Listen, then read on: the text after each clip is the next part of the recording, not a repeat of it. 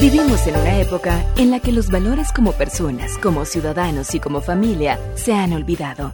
Como hijos, hermanos y padres, todos podemos dar motivación a fin de hacer de la nuestra una mejor sociedad. Motivación con Dairo Rubio Gamboa. Que la celebración de Navidad no está especificada en la Biblia. Que la fecha del 25 de diciembre no es correcta que muchas personas han convertido la Navidad en algo mercantilista y vano, que esto sí, que esto no. Bueno, siempre escucharemos diversas posturas y desacuerdos sobre este tópico. Lo realmente importante es que yo, junto a los míos, me siento dichoso de poder dedicar un tiempo especial al final del año para festejarle a Jesucristo su cumpleaños, sin dejar de tener una comunión especial día a día con Él.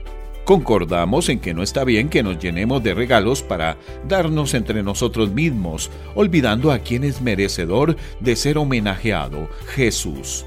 Y tristemente es lo que la mayoría de la gente hace en todo el mundo. Pero años de experiencia también nos enseñan que los cristianos suelen olvidarse de dar algo a Cristo y a su obra en esta temporada. Aparentemente la gente está tan ocupada intercambiando regalos que no se acuerda de Cristo ni de su obra hacia los necesitados.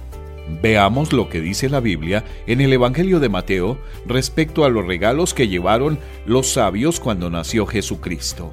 Cuando Jesús nació en Belén de Judea, en día del rey Herodes, vinieron del oriente a Jerusalén unos magos diciendo, ¿Dónde está el rey de los judíos que ha nacido? Y al entrar en la casa vieron al niño con su madre María y postrándose lo adoraron y abriendo sus tesoros le ofrecieron presentes, oro, incienso y mirra.